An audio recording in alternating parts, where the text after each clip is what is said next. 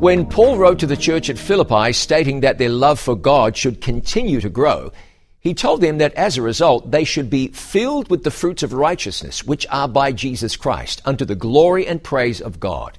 More of the will of God would be done in their lives. But why want that?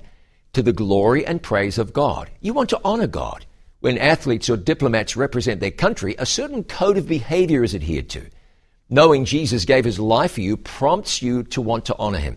You think less about what you want and more about what would reflect well on heaven. When honoring God means more to you, when you remember God's love, Jesus' death on the cross, you'll care more about God's will being done in your life. Focus on the cross. Think about who God is, what Jesus has done.